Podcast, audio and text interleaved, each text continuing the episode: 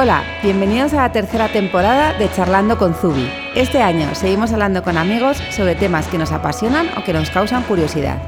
Queremos trasladar una de esas conversaciones que tenemos en el estudio en torno a un café cuando nos sentamos off the record a charlar sin presión y sin entrevista de por medio.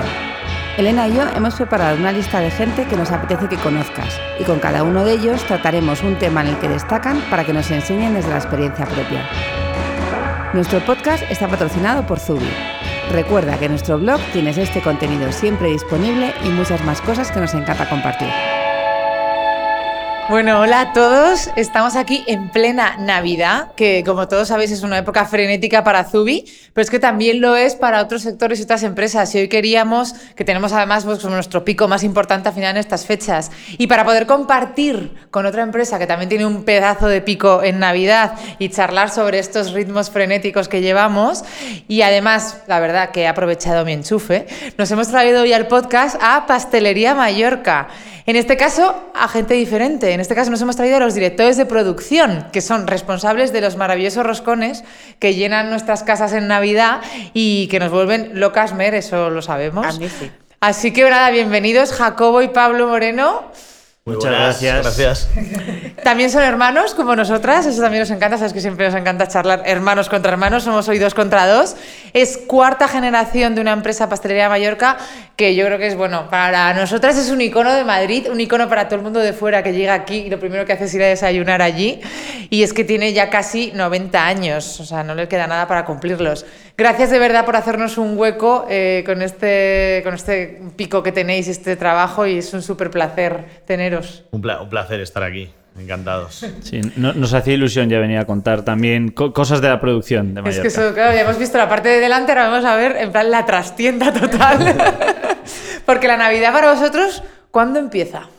Pues bueno, la Navidad para nosotros empieza realmente entre octubre y noviembre, que es cuando ya empiezas a preparar todo, te vas poniendo las pilas, hay que meter gente nueva, los equipos se hacen más grandes, o sea que ahí empieza ¿Cuánta, cuánta la, gente la fiesta tenéis? de verdad. ¿Cuánta gente tenéis trabajando en el obrador? Es una pasada. En, en el obrador estamos ahora mismo cerca de los 180 entre las- los distintos obradores.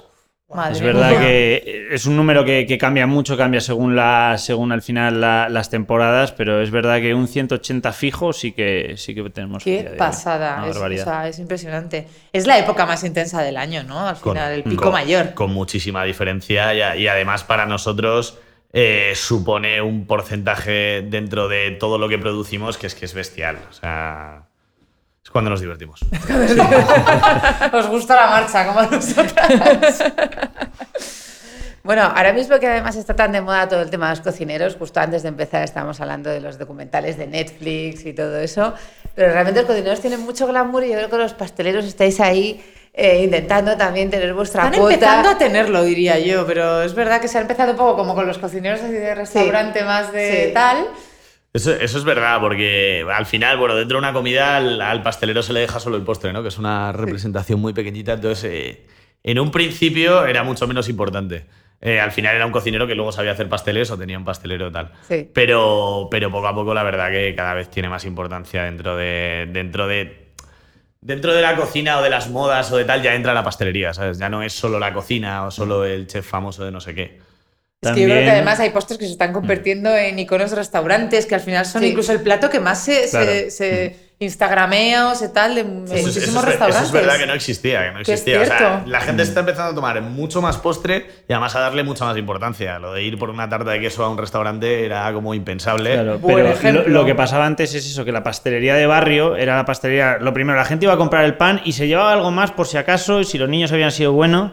Y luego además era muy lo, lo que hablábamos eh, antes, la vida del pastelero empieza tan, tan, tan, tan, tan temprano que al que te encontrabas era el tendero, nunca era el pastelero. ¿A qué hora empieza el obrador a funcionar? Eso- Decidnos la hora intempestiva. Bueno, nosotros, la verdad, podemos decir eh, que prácticamente es 24 Non-stop. horas porque solo hay un margen que es de 6 de la tarde a 10 de la noche en el que no se trabaja, pero el primero empieza a las 10 de la noche. Madre ¿Diez de la noche? mía. 10 de la noche.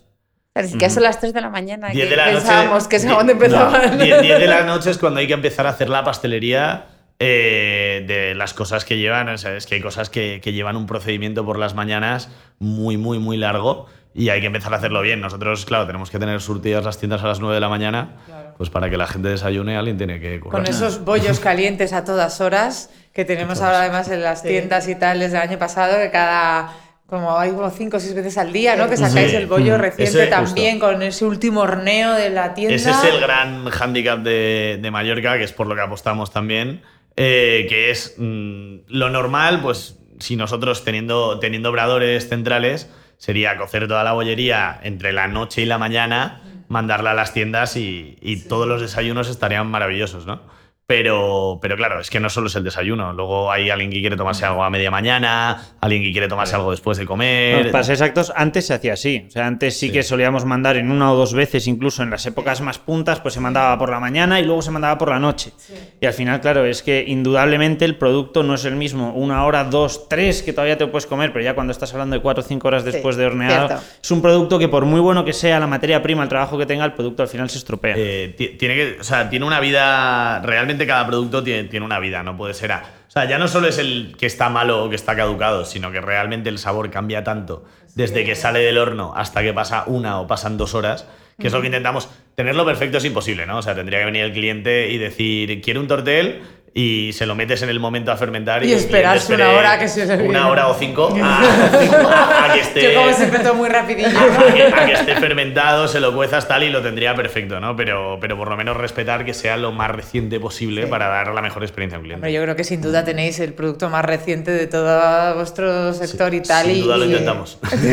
No, yo, yo- yo la verdad es que tengo idealizados paseos por París. Cuando te levantabas súper pronto y siempre hay una panadería ahí que ya empieza a oler a pan por la calle Claro. y te venden algo que es como... mm. Eso, eso y parece, Es que- parece una tontería, ¿no? Pero el hecho de tener el olor de la cocción en la tienda, o sea, porque tú al final, si cueces en los obradores y en la tienda únicamente tienes el producto ya hecho, eh, marca muchísimo la diferencia. Ahora es que estamos es intentando un tener reclamo, es más como obradores marketing vistos. de verdad, o sea, no, no digo Claro. marketing, es que es realidad, Y es verdad que cuando las tiendas se van llenando se nota menos, pero si de verdad entras en una tienda a las 9 de la mañana, justo cuando abre, hay pocos clientes, o sea, es exagerado el, el- el- el olor que sube, ver cómo están colocando toda la bollería. Para mí es de los momentos más bonitos de. Queremos que sea la primera tienda. experiencia del cliente cuando entra en una tienda. O sea, es lo que realmente te mete en el ambiente en el que queremos que esté. Ya solo les, les queda poner unas chimeneas hacia afuera y ya, y ya me hunden. Para La- la irnos atrayendo No, no, que entonces no tienen que entrar a la y tienda para sacar, verlo y... y sacar la bandeja de postres a la calle para que la gente la vea. En plan, cada hora salid un poco así a enseñar a ver Eso, si la eso, gente se la eso sabe. ya siguiente Lo- nivel, siguiente Lo nivel. peor es que son ideas para Elena, que va a mandar a las pobres, a todas las que trabajan en tienda, a pasearse alrededor de la manzana con bolsos. Pues bien, en vez de los hombres del oro, los de los pasteles y los de los bolsos. Cada uno a lo suyo, eso es. Y volviendo a los roscones que decíamos al principio, que nos encantan y que en estos días estáis haciendo Sí. roscones. Realmente no podíamos invitar a un roscón a hablar, entonces hemos traído a los profesionales del roscón a que nos cuenten. Que hablen sobre ellos. ¿Cuántos años llevas haciendo roscones en Mallorca? Bueno, ¿Desde ro- siempre? Roscones Prácticamente. prácticamente. Desde siempre. O sea, sí somos la cuarta generación de, de la familia y de la empresa haciendo roscones. Eh, lo empezó nuestro bisabuelo, que trajo, bueno, el, el roscón. eh, ¿De dónde lo- viene el roscón? ¿Es una El roscón, mira, lo hemos estado, una vez empezamos Jacobo y yo a estar más, eh, más metidos en la producción de la empresa, pues te vas fijando un poco en los orígenes de cada cosa ya por curiosidad. El roscón realmente tiene muchísimos años y empezó, em- lo empezaron los romanos. En esto, como todo, hay mil Guau. historias. Esta es la que más nos gustó y la que al final elegimos y dijimos. Nos quedamos, Sí, sí, nos sí, quedamos sí, con sí. esta. los romanos. Lo, lo que hemos, lo que hemos estado, estado viendo que empezó eh, como un bollo redondo, que realmente era un homenaje a Saturno, eh, que se hacía cuando acababa el invierno para como dar la bienvenida a los días más largos del año. ¿vale? Luego todo esto fue, claro, eh, primero se empezó asemejando a Saturno. Lo que pasa que como tenía una forma de, una forma de corona, eh, se acabó asociando muchísimo a la realeza. Luego quien lo, quien lo cogió de verdad fueron los franceses y, y empezó a ponerle la fruta escarchada. ¿no? Y eso asemejaba en teoría las piedras preciosas de una corona. Es verdad es que lo simula Sí. totalmente. Y entonces luego eso fue poco a poco, los Borbones lo trajeron a España y desde entonces, o sea, luego a raíz de la religión católica es cuando lo asociamos a los Reyes Magos, pero realmente es un, por así decirlo, un bollo de reyes que comparten con el resto del pueblo. O sea, es como la historia bonita de... Qué bueno, pues esta es una del delicia roscón. de reyes. madre mía. Ya estoy babeando. ¿Y, y, y vosotros desde Mallorca qué habéis aportado? ¿Qué, qué es diferente el vuestro? Hicimos una gran variación Y, y fue la tercera generación, eh, nuestro tío abuelo, eh, el, al primero que se le ocurrió que era el cambiar la, la tradicional almendra filete que llamamos, que es la almendra que está cortada transversal, eh, por almendra granillo. Nosotros utilizamos una almendra más pequeña, entonces esto al final lo que te da es Estéticamente es un poco distinto, tienes más así como, en lugar de, de las lonchitas por encima, un poco más como rugoso. Y, y para nosotros lo que te aporta es una- un crujiente por encima. Al final el roscón es un bollo muy, muy esponjoso. Y con esto lo que conseguimos es, sin tener que hacer una corteza dura, tener en ese primer mordisco esa como sensación de, de crujiente, de texturas en la boca, que es mucho más interesante. Además, mucho cuando se bonito, mezcla con, con- con el azúcar. Yo diría eso. Yo me sea, comería lo de arriba. Esa es la, la- la clave del, del roscón de Mallorca, eso y, y las mantequillas. O sea, las mantequillas es verdad que te marca la diferencia en un bollo en general. O sea, quien quiere invertir en mantequillas sabe, saben lo que está invirtiendo, ¿no? Que es en calidad. vuestra maste- mantequilla tiene una calidad. Especialmente, o sea, de, de toda la vida en Mallorca sí se ha buscado siempre muy buena mantequilla, pero especialmente Jacobo y yo somos unos obsesos. Hasta, hasta Nosotros también somos hasta obsesos tal de punto- mantequilla. hasta- hasta Mantequilla, tal- sí. hasta tal Podemos punto- hacer reuniones de la mantequilla. Hemos, pro- hemos probado mantequilla cucharadas. ¿Vale? Sí, claro. Nosotros hemos probado. No eh, pasa nada. mantequilla con azúcar comer. encima y cucharada Además, para muchísimos tipos de mantequillas hasta que hemos encontrado con la que más a gusto estamos. Ahora utilizamos es 100% asturiana. Guau. Y, y para nosotros, o sea, es verdad que mantequillas tienen fama por todo el mundo, ¿no? Que si en París, en Alemania. Sí, los franceses tal. tienen muy agaras los, mantequillas. los franceses no, por supuesto, si nos escuchan. nos Todo, todo lo tienen muy Eh, agaras. Pero para nosotros la, la mantequilla asturiana y la que usamos nosotros en concreto es- está elegida muy a nuestro gusto. Y, y aparte de que utilizamos un montón es. ¿Cuántas toneladas de mantequilla? Eso, Muchísimas. eso, no Pablo puede- acaba, acaba de sacar, no, literalmente para la campaña Roscones, tienes la cantidad exacta de Eh, mantequilla. literalmente para la campaña de roscones son 2.000 Cuéntanoslo. kilos de mantequilla. Guau. Solo, solo en Solo roscones. para los roscones. Y nosotros utilizamos aproximadamente entre 1.500 2.000 kilos a la semana eh, en todos los productos en general. Madre Guau. mía, Lo cual es bañar en mantequilla. Una auténtica, auténtica bestialidad. sí. Joder, qué pasada. Además, Joder, tenerla rico. a temperatura ambiente para hacer bien las cosas de repostería. Hay que, hay que tenerla, pues eso no es una tontería. Cada, cada punto de la mantequilla. Eh, lo bueno que tiene la mantequilla es que tiene una textura muy distinta en todos los intervalos, que es lo que luego genera pues, el laminado de un croissant, de un hojaldre o la buena textura de, una, de un bollo. Sí. O sea que sí, es importantísima la mantequilla. Bueno, me le gusta tanto la mantequilla que la tiene, tiene un trozo de mantequilla de fondo de pantalla. Ahora Sí. cuando terminemos Ah, os vamos a enseñar que vais a flipar. Y con eso vive así, a media mañana. Perfecto. Que estar. ¿Y cuáles son los secretos de, para hacer un roscón? Cosas que puedes compartirnos de, de, de la receta Porque que no yo sean he secretas. de, he de reconocer que yo empecé a hacer, yo soy aquí la repostera de las dos, Sí. y la verdad es que hice tantas cagadas, porque al Eh, principio yo ¿tú has pensaba que se podía hacer un roscón? Roscón es lo único que no he intentado, pero no tenía mi amasadora que ya tengo, que me regaló Lena hace dos años, ya Sí. tengo mi, mi KitchenAid en casa, ahora ya lo hago todo, pero al, al principio yo pensaba que se podía mezclar todos los ingredientes al mismo tiempo, que no había que dejarle tiempos para que las cosas subieran y todo No, eso. no, no, no, no. se Hay mil, fa- mil factores en, en una masa, pero vamos, concretamente en los roscones, el truco que tiene en general el, el roscón que hacemos nosotros son los reposos. O sea, es una masa que lleva un montón de reposos, eh, aparte de utilizar masa madre, que eso ya tiene que tener uno- unos reposos, unas fermentaciones previas que son muy, muy extensas, pero una vez metes la masa madre, esa ma- eh, la masa que vas a generar luego con todos los ingredientes tiene que reposar más tiempo para luego poder dividirla. Una vez dividida, reposa más tiempo para poder formarla. Una vez formada, más tiempo para poder fermentarla. Fermentas, cueces, otro reposo después de cocción. O sea, lleva, lleva muchísimos procesos. para que os hagáis una idea, una vez ya eh, que, que tenemos la primera masa hecha, eh, suele pasar un día entero de reposo hasta que empezamos a trabajarla y a dividirla. Entonces, al Wow. final, eh, Sí. un roscón que tú te comas tiene mínimo tres días de elaboración detrás. Tienes Sí. el día en el que se amasa, al día siguiente en el que se forma y luego al día siguiente en el que se cuece y te lo puedes comer. Sí, sí. O sea, al final, cuando, hace, cuando estás haciendo ya una barbaridad de roscones, eso se va mezclando un Claro, poco unos con sí. otros. Un día pero si tú un piensas en uno, otro día el un dos. único roscón,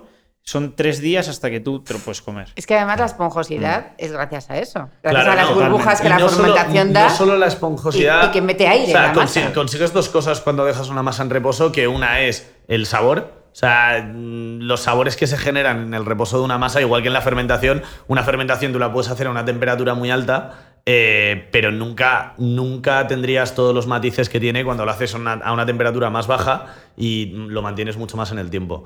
Y otra es la textura. O sea, la textura tanto de la misma corteza, o sea, en el caso del roscón no se busca ni una corteza muy, muy, muy, muy, muy fina, ni una corteza gorda. ¿no?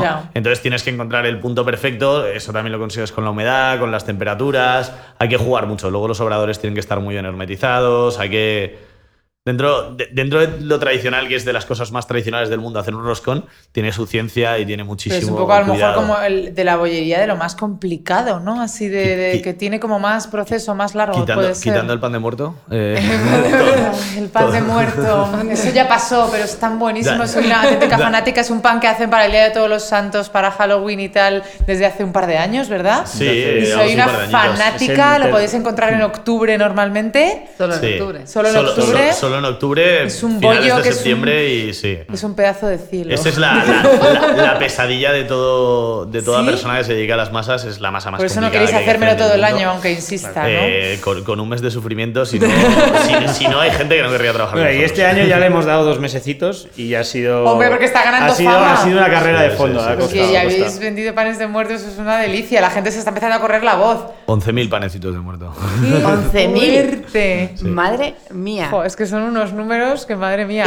¿Y, y- y se puede compartir cuántos roscones van a salir del obrador este año? Pues eh, no podemos compartir este año exactamente, pues nos encantaría tenerlo como matemática, ¿no? Pues sería muy- Ojalá lo sería muy fácil Sería- maravilloso. Producción querría tenerlo, Podemos ¿no? decir cuántos hicimos el año pasado, ¿no? Eh, el año pasado estuvimos en 44.000. roscones. 44.000 roscones.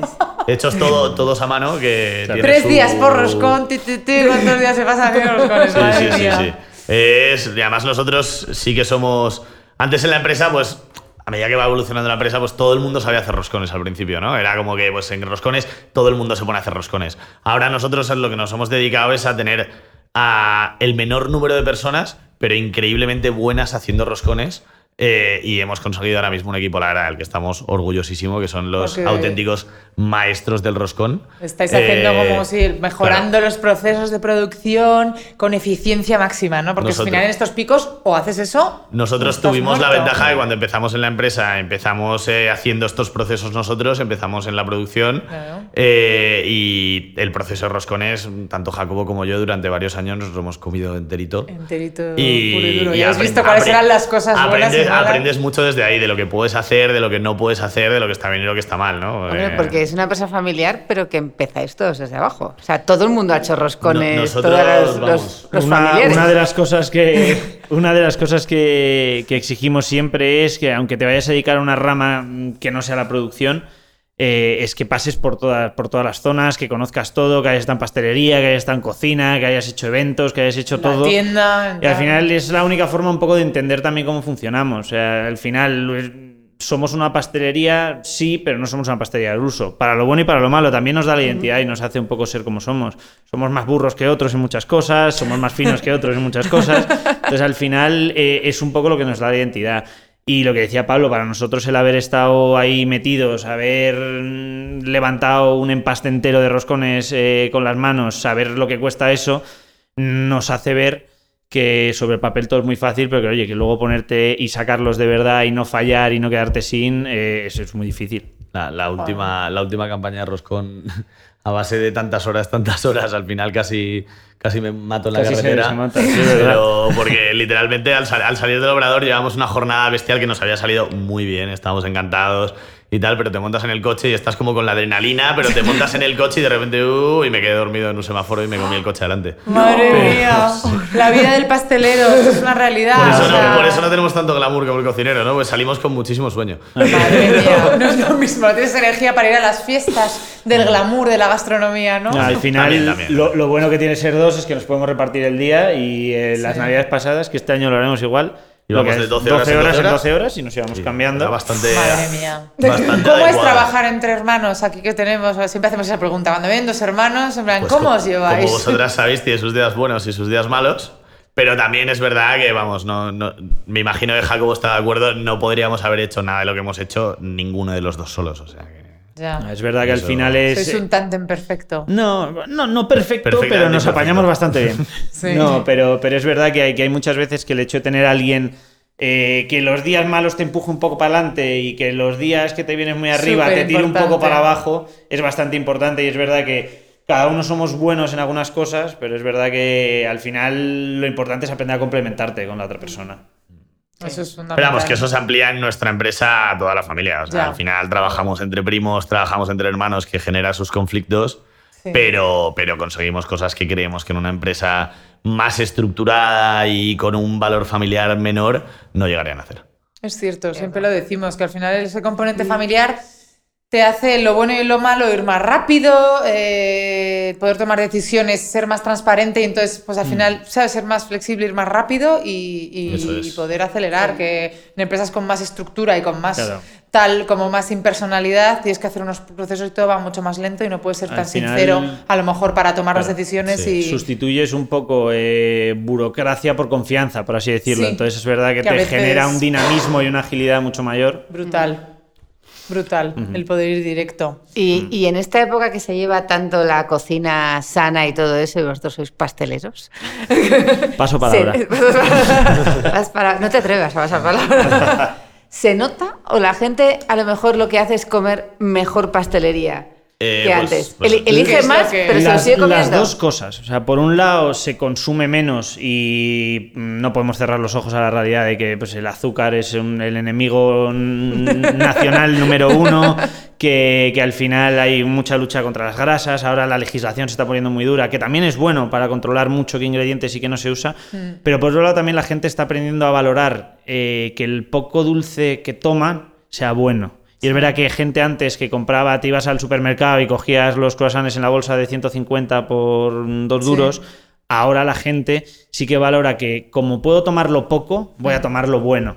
Entonces, por un lado, al final es, ha cambiado mucho el mercado, está todavía el mercado bastante agitado. Hemos tenido la época pues, de, de, todas las marcas de pastelería low cost que empezaron a salir a raíz de la crisis y ahora parece que todo eso está cambiando y justo lo que está buscando es el crecimiento de la pastelería boutique y un poco más de todo eso de volver a la artesanía. Yo y diría que está de moda. Los propios roscones están de moda. Están habiendo rosconerías. Que hace un par de meses abrían rosconerías. yo, también, yo también alucino bastante. Eh, pero, es increíble. Pero, pero sí se está tomando, lo que decía Jacobo, eh, se está tomando una vertiente hacia la. Igual que en la cocina, o sea, realmente ha pasado, ha pasado lo mismo. Se empiezan a valorar muchísimo más los ingredientes, muchísimo más la artesanía, todo lo que habíamos perdido por unos procesos productivos que indudablemente eh, eran muy rentables, pero, pero se dejó de valorar la artesanía por un tiempo y ahora otra vez está volviendo. Y, y es verdad que, hombre, no se puede decir que toda la sociedad, pero sí hay una gran parte de la sociedad que mira mucho más lo que toma, eh, ya sea mm, por necesidad básica, como es la comida todos los días, como por capricho, que la pastelería mm. tenemos que tenerla en mente como un capricho. O sea, nadie que se alimenta a pasteles va a vivir bien, evidentemente. pero como capricho, cuando te lo des, dátelo bien. está claro, yo creo que lo que más se está demonizando es lo que decías, es ese gran mm. consumo de supermercado, de envasados y de tal, que claro, es que son unos procesos que Oh, agüita lo de pasarse tres días haciendo un bollo, o sea, es totalmente lo contrario. quieren hacerlo en segundos, ¿no? Y eso es lo que tienen que meter muchísimos químicos y muchísimos aceleradores para conseguir esa, producción masiva. Todo es ciencia y si lo que, lo que quieres es producción se puede conseguir de, miles de formas, pero nunca vas a conseguir calidad. O sea, nunca vas a conseguir la calidad, por lo menos la que buscamos los que venimos de eso, pues no, 90 años de haciendo, estas cosas. ¿Y, ¿Y, vosotros cómo mantenéis la línea? ¿Cómo mantenemos la línea? si tenéis que probar un montón de cosas todos los Pablo días. está dieta. a, duras penas. El rosconero mayor de Mallorca está dieta. es, como lo que no se puede decir en campaña de Navidades. Tengo a, toda la empresa preocupada porque no puedo probar nada. No, pero pero, pero es verdad que hay que cuidarse aún así, ¿eh? porque está, estás probando muchas cosas. Es no comer y tú lo que haces es matarte a hacer ejercicio. Mm, al final es un poco el, equilibrarte y encontrar un poco el punto bueno. Hay épocas en las que estás haciendo pruebas, cuando empieza la temporada, por ejemplo, y pensamos los productos para el catálogo ahora justo antes de Navidad y tienes que comer, tienes que comer y tienes que comer y no te queda otra. Cuando sacamos la línea, la última línea de croissant que, que sacamos todas las variedades y tal, yo literalmente creo, que, creo que engordé 4 kilos porque me pude comer, o sea, hay días que me podía comer 15 croissants, no, no enteros, pero te comes eh, un trozo, otro trozo. 15 otro mordiscos trozo, de croissant, que al y- final- y, sale- no es nada. Y, sa- y sales, y sales de ahí con, pues, pues eso, o sea, te vas haciendo un bollito tú poco a poco y, te- A mí y me- ahí luego compensarlo con deporte y salud, todo lo que puedas. Yo con eso lo peor que he hecho nunca, trabajando, estaba de prácticas en un restaurante eh, hace unos años y siempre me tocaba poner a punto las salsas. Era uno de mis, era uno de mis trabajos ya cuando me empezaron a dar responsabilidad. Entonces había 16 salsas por servicio y yo tenía que ponerlas todas a punto perfectas. Entonces eh, tenías que buscar que la textura, que la reducción fuese perfecta. cucharita. Entonces a cucharita, cucharita, cucharita. Uh. Cuando te habías dado cuenta, te habías comido un litro entero de salsas. Y luego después de eso tenías que trabajar. Que siempre es lo más entonces, claro. ahí es La cuando, salsa, la salsa de reducción de reducción. Claro, claro. Ahí al final, cuando llevas la, la cuarta cucharada de demi-glace, sabes que no puedes hacer eso más. Entonces es verdad que al final es un poco modularte el hecho del saber, pues el primer día, lo que dice Pablo, el primer día te comes un croissant de cada. El segundo das un mordisquito y el tercero ya lo ves un poco y si algo no te cuadra lo pruebas. Lo partes, no puedes lo vivir comiendo lo tal todo. y ya. Y sobre todo llega un momento que ni te apetece. Que ahí No es cuando ya de, de verdad dices, que, que creo que, que ya me he aprendido a controlarlo. Llega un momento que entras en el obrador y originalmente cuando empiezas lo primero que quieres es meter el dedo en todo. Me Por supuesto. Vamos, o sea, La ahora- marmita de nata, La vaya, buah, una locura. La veréis, la La famosa marmita de nata. Eh, aún así, sí que tenemos que decir que es importantísimo probar las cosas. O sea, cuando estás trabajando en esto, eh, aunque quieras evitarlo, tal, tienes que asegurarte. Nosotros, por ejemplo, todos los días abrimos un tortel y un croissant. Nos lo comamos o no, pero ya simple por aspecto, por olor, eh, para comprobarla, tanto que la gente está trabajando bien como que las materias primas son las adecuadas. Si no, eh, se te pueden escapar mil cosas. O sea, hay que hacer Es que cada quality checks proceso, cada proceso productivo Y al final nos pasa mucho con, con los trabajadores que les decimos que vayan a la tienda muchas veces, aunque sea simplemente a ver el producto terminado.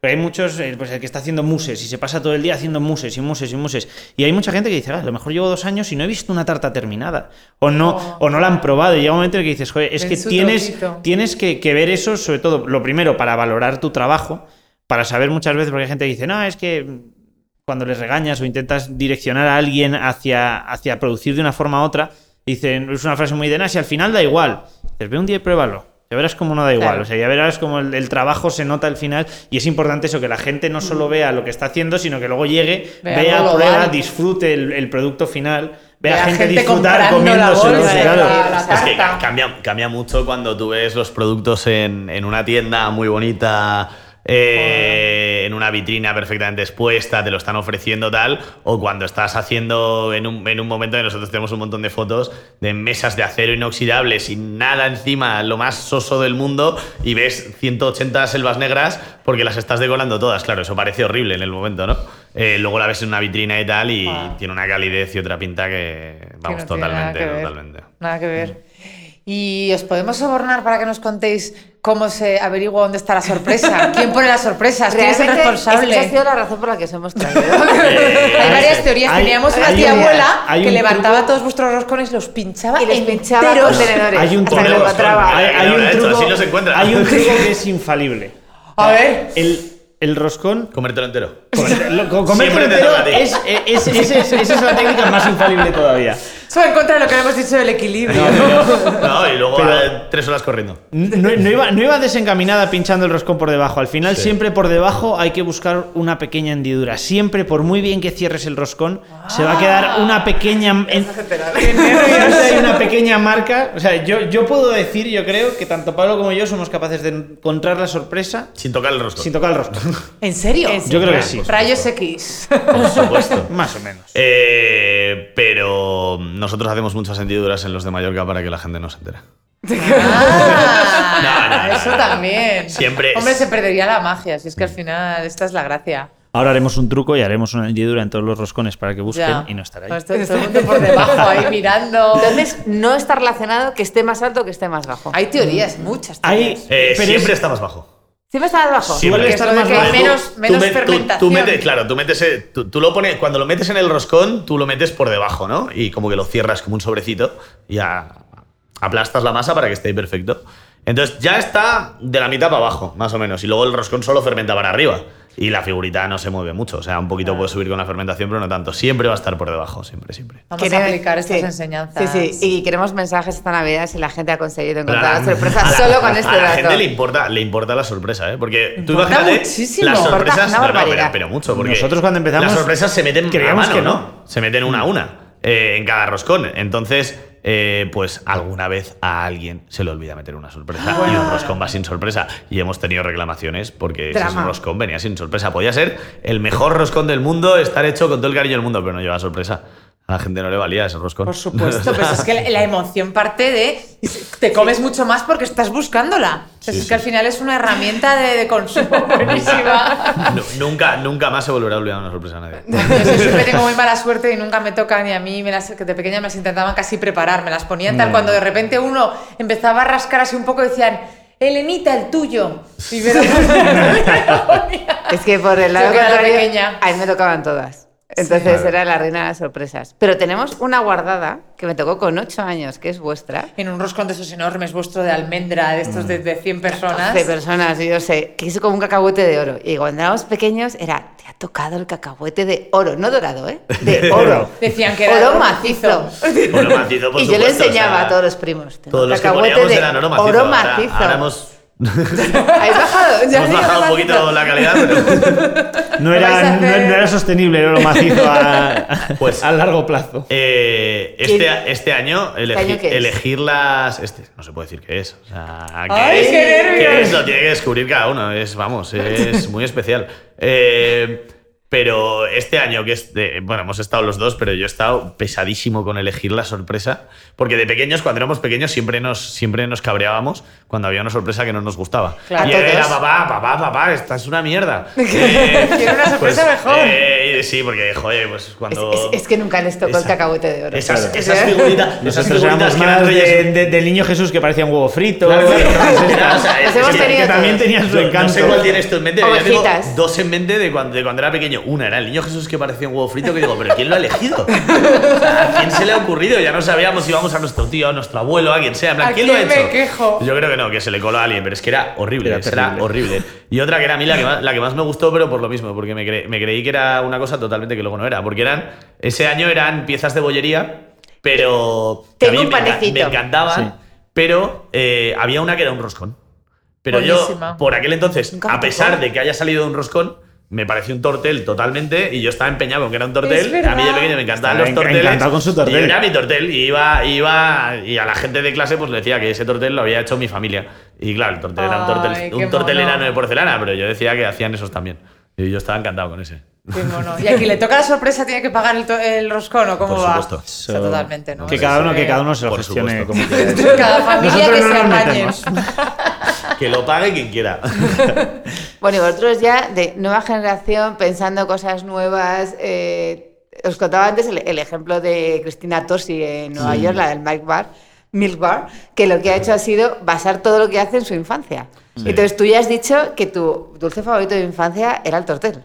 Ajá, exactamente. Vamos También a poder el evolucionar el tortel. El, tor- el tortel evolucionarlo. No necesita aunque, evolución. Aunque lo, aunque Es lo hemos, como es. aunque lo hemos intentado y hemos hecho un montón de pruebas, de cosas, de vamos a darle una vuelta al tortel. eh, es un producto que es totalmente imposible darle una vuelta. O sea, mm, es un producto que es lo que es. Es que es Intentar perfecto así. cambiarlo ya no es un tortel. O sea, por ejemplo, lo que hablábamos antes, ¿no? Del, cras- del croissant nuevo que hemos hecho, un croissant de almendra, que el relleno es el mismo mazapán del tortel y queremos como que, que recuerde al tortel Sí. siendo un croissant, Sí. ¿no? Eh, Es un pues, croissant de no- almendra, No, es un tortel. O sea, es un Nunca croissant de almendra. No, Ya. nada Pero- consigue ser un tortel. Y puedes tener un croissant de chocolate, un croissant de crema, un croissant de lo que tú quieras, pero un tortel, si le sacas. eh. Nosotros que utilizamos el relleno de mazapán o el cabello de ángel, que es el otro tradicional, si lo sacas de eso, nunca va a ser un tortel. Va a ser otro, una rosca de Más crema o o un, lo que sea, pero no va a ser Nosotros un defendemos que el de cabello de ángel tampoco. Nah, el de cabello de ángel es mentira. No. Para No. nosotras también es ese, es uno de los bollos que tenemos más asimilados también de infancia. Poca- poca de gente traer hace torteles, seis ¿eh? torteles para. Es que es verdad, es, muy único. Es que es verdad que. mm, O sea, nosotros no hemos inventado el tortel. El tortel existía. Le hemos dado nuestra personalidad que se la dio nuestro bisabuelo hace casi 90 años, ¿no? Pero, pero realmente mm, por, en el mercado no se encuentran muchos No, torteles. yo no conozco otro sitio que haga O sea, tanto como croissants hace. O sea, levantas piedras, hay veces que salen croissants, Sí. mejores o peores.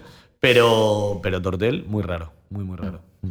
Y es verdad que para nosotros esa, el- eh, esa sensación, ese, el sabor, el olor de- del tortel mojado en, en Nesquik por las mañanas, yo eso no me lo puedo quitar de la cabeza nunca. Tanto, tan- tanto Jacobo como yo empezamos los dos eh, a trabajar ambos en, en la mesa de. Nosotros lo llamamos levaduros, pues como se ha llamado toda la vida. Me en- encanta lo de los levaduros. Los levaduros, ¿no? Es un Eh, levaduro. suena, como, suena como a que son unos bestias y son unos animales. O sea. Eh, Es trabajo es duro, como, ¿no? Esa no es la pastelería fina, no. Es un tío capaz de levantar 200 kilos de masa con un brazo. ¿En serio? Y, o sea, son.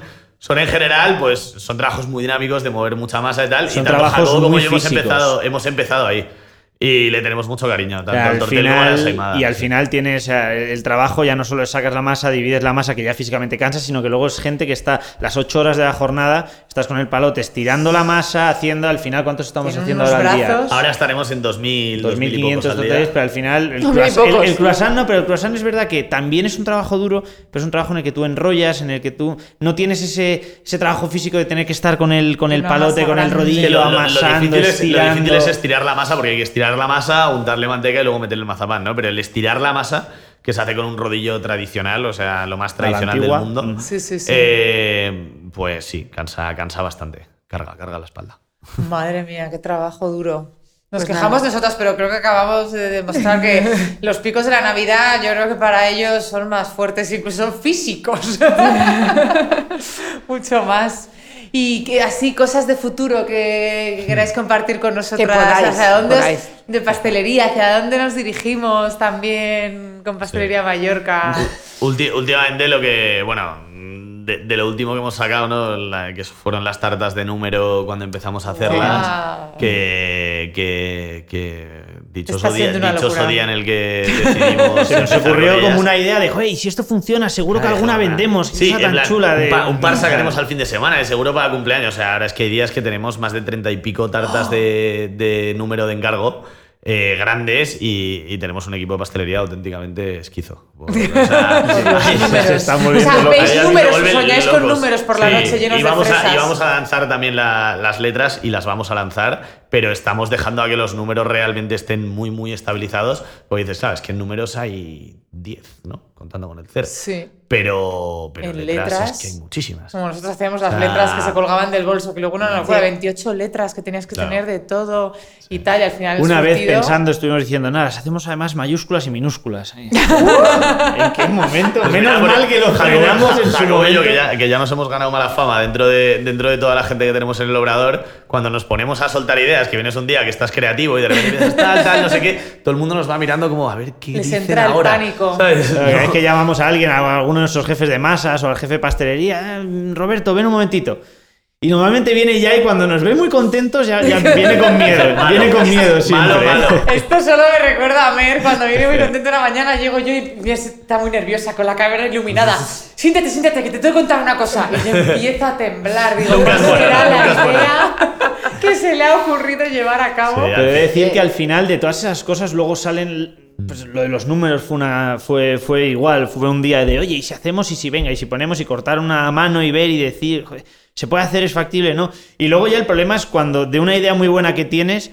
Luego dices, venga, vale, lo vamos a hacer, lanzamiento. Y luego te pones y dices, a ver, espera, espera, espera. espera. Eh, son 14 tiendas en las que me estoy ¿Cómo metiendo y si se pide tanto. Y eh, además siempre cuando hablamos luego con la, con la parte de tiendas, y siempre estamos ahí con el tira floja, las peleas, siempre es como, ¿y esto eh, va a ir todos los días en lista? Y dices, sí. Y luego ahora te dices, bueno, no, te encargo. Y luego dices, encargo y me tienen que avisar con un día y medio de... Al final llega un momento en el que muchas veces lo la- difícil es un poco mantener la, pelea- ilusión un poquito la por pelea detrás. entre tiendas y producciones, yo creo, Pero vamos. eso es de toda la vida. Eh, es, es tremenda. Nos mantiene el fuego es vivo muy, un es muy es muy divertida porque cuando no viene uno dando cera viene el otro. O sea, Claro. Eso siempre. mantiene efectivamente alerta a los dos lados y va azuzando a los dos lados. O sea- Uno tiendas azuza producción, producción a tal y al final eso es lo que consigue ir para Luego adelante. siempre hay amenazas y a que no te mando torteles. Y vale, vale, vale, vale. Me callo, me callo, me callo. Pues a mí se me ha ocurrido con eso de los números y tal, y pensando preparando el podcast, que lo que debéis hacer son roscones de número. Los, los, Los hacemos. hace- Lo- no, los No hacemos, los pero hacemos. es Un buen algo- 2020. Esa, es Pero algo llevamos, muy. No, nada. llevamos, llevamos dos años haciéndolo, Pablo y Es yo a algo muy privado, muy privado de Jacob y mío. Nos hacemos lo nosotros los eh, roscones. para vosotros. Nosotros, Para mira, nosotros. empezamos cuando todavía Bueno, no éramos... están en el Instagram de Mallorca, Sí. tenemos las fotos. Sí. Ah, Cuando no éramos, no responsables todavía No, de la producción eh, y estábamos trabajando, pues tra- éramos uno más en la fábrica. Y, y un día un día que estábamos, pues lo típico, cuando ya has sacado todo el producto en Navidad, pero la gente, pues unos cuantos nos quedamos de guardia. Sí. Para tal, y Cuando ya llevas veintipico horas y nada de lo que se te pueda ocurrir va a ser bueno. Y a escondidas de nuestro tío, que era nuestro jefe en ese momento, eh, pues nos pusimos a hacer de coña, que era el 2018, ¿no? Fue el Sí, 2018. Ah, qué bueno. Hicimos de coña un 2018 con masa de roscón que había sobrado. Y, y ya, con la broma, claro, porque empezaron el resto de gente que se había quedado a venir a verlo, todos viendo lo que Ahí, fermentar, a ver si entonces, sale eh, bien, tal. Y salió perfecto. Perfecto. Entonces ya cogieron los pasteleros, ay, si le pon- lo rellenamos este así, este lo otro y el otro decorar y al final terminó eso que era como una Fue- nave espacial de Súper efectivo porque entró, entró, entró nuestro tío y nos pilló a todos haciéndonos una foto con el 2018 roscón. O sea, Pues a toda la plantilla. Este 2020 Tal eh, lo estoy viendo. Está bien. Evidentemente habrá que hacer algo, Y luego nosotros, algo. porque siempre, Jacobo y yo siempre hemos celebrado el, el fin de año juntos. Esto lo hacemos en fin de año, no lo hacemos. Claro, sí, en fin de año, Sí, no tiene sentido. justo. Eh, y y hace- hacemos una fiesta de vez en cuando y ese luego pues nos lo repartimos con nuestros amigos. Qué bueno, es muy- por favor. Me ha tocado Sí, el momento álgido de la, privado. el momento álgido de la, de la noche, sacar el roscón. Jo, es que Sí, sí, sacas ese roscón fiesta. a las 3 de la mañana y. Madre mía, la locura. Y La yo, y locura, yo- la y yo locura. quiero que os posicionéis. ¿Almendra o fruta? Almendra, Eh, sí. no, hay, no hay ni- ninguna duda. Estamos con vosotros. Estamos con vosotros. Almendra La, la fruta tuvo una vida muy larga y próspera que ya acabó. Al final, y sobre todo aquí entramos Las joyas de la corona, las esmeraldas, ya no Sí, las queremos. es que es verdad que después de la crisis hemos decidido quitar las, No, joyas, no, sí. y es verdad que al final es lo que decíamos antes, es azúcar puro. O sea, se se llama fruta por llamarlo algo, pero al final le Es estás azúcar. metiendo. Y es verdad que, y pasa en todas las casas, y Pablo y yo lo vimos, y es verdad que ahora ya mm, estamos quitándole casi toda la fruta ya a, a todos los roscones, porque cuando yo en casa la quitaba, pero decía, bueno, Sí. es cosa mía. Pero ya cuando No, ves. Es que, que nuestra todo el generación mundo. la quita eh, y yo se lo di a mi madre que se la come y a los padres. Es como, no sé. Ya es que es verdad, oye, que seguimos teniendo los encargos de roscón de Sí. 30 raciones con Y, y fruta. quien lo pues quiera con fruta lo fruta. tendrá con fruta, Claro. pero que es nuestra apuesta de futuro, no. No. La verdad es que no. Es que, es Que por cierto, al final has antes has preguntado acerca de ideas de futuro y nos hemos ido por las ramas Ya, totalmente. Pero No, lo bien que lo hemos hecho, lo bien que lo hemos hecho. tartas de número habéis dicho Claro, que está siendo muy fuerte. Ya ha salido. Lo que pasa es que ahora sí que tenemos unos cuantos proyectos que son, que son bastante chulos. O sea, sí que estamos viendo bastante, tanto en pastelería como en masas. Es verdad que las masas las hemos estado cuidando mucho, especialmente los croissants y tal. Los y- croissants pequeños de varias y variedades nos gusta, también. Y no- nos gusta mucho y sí tenemos bastantes, bastantes ideas eh, que hemos traído, vamos, mm, de cuando hemos eh, cuando estuve yo en Nueva York, que, que ahí estudié pastelería, eh, había muchas encanta. ideas de, de masas que hemos ido trayendo y la verdad que hay, hay bastante con lo que jugar, hay bastante con lo que jugar. Hay Y, y en paste- y en pastelería, pues an- antes lo comentábamos, ¿no? El volvernos un poco menos finos. Y de verdad estamos empezando a hacer pruebas de una tarta de zanahoria muy buena. O de un Ah. brownie muy bueno. O de un cookie muy bueno. Todo Es eso son pruebas. No tenemos nada que digamos vamos a sacar corriendo tal. Pero sí que creemos que de esas cosas tan básicas, que al final cuando tienes un antojo normalmente tira por ahí, no tira por el praliné con no sé Sí. qué. Eh, pues sí creemos que de esas cosas al final saldrán Va propuestas de futuro cosa. bastante interesantes. Nos encanta todo eso. Pues no te preocupes, te, te voy a empezar a pasar todas las cochinadas que hago. No, perfecto, perfecto. O sea, nosotros. Tengo- tengo no- muchas Nos encanta que nos lleguen ideas. A nuestros pasteleros no, pero a nosotros sí.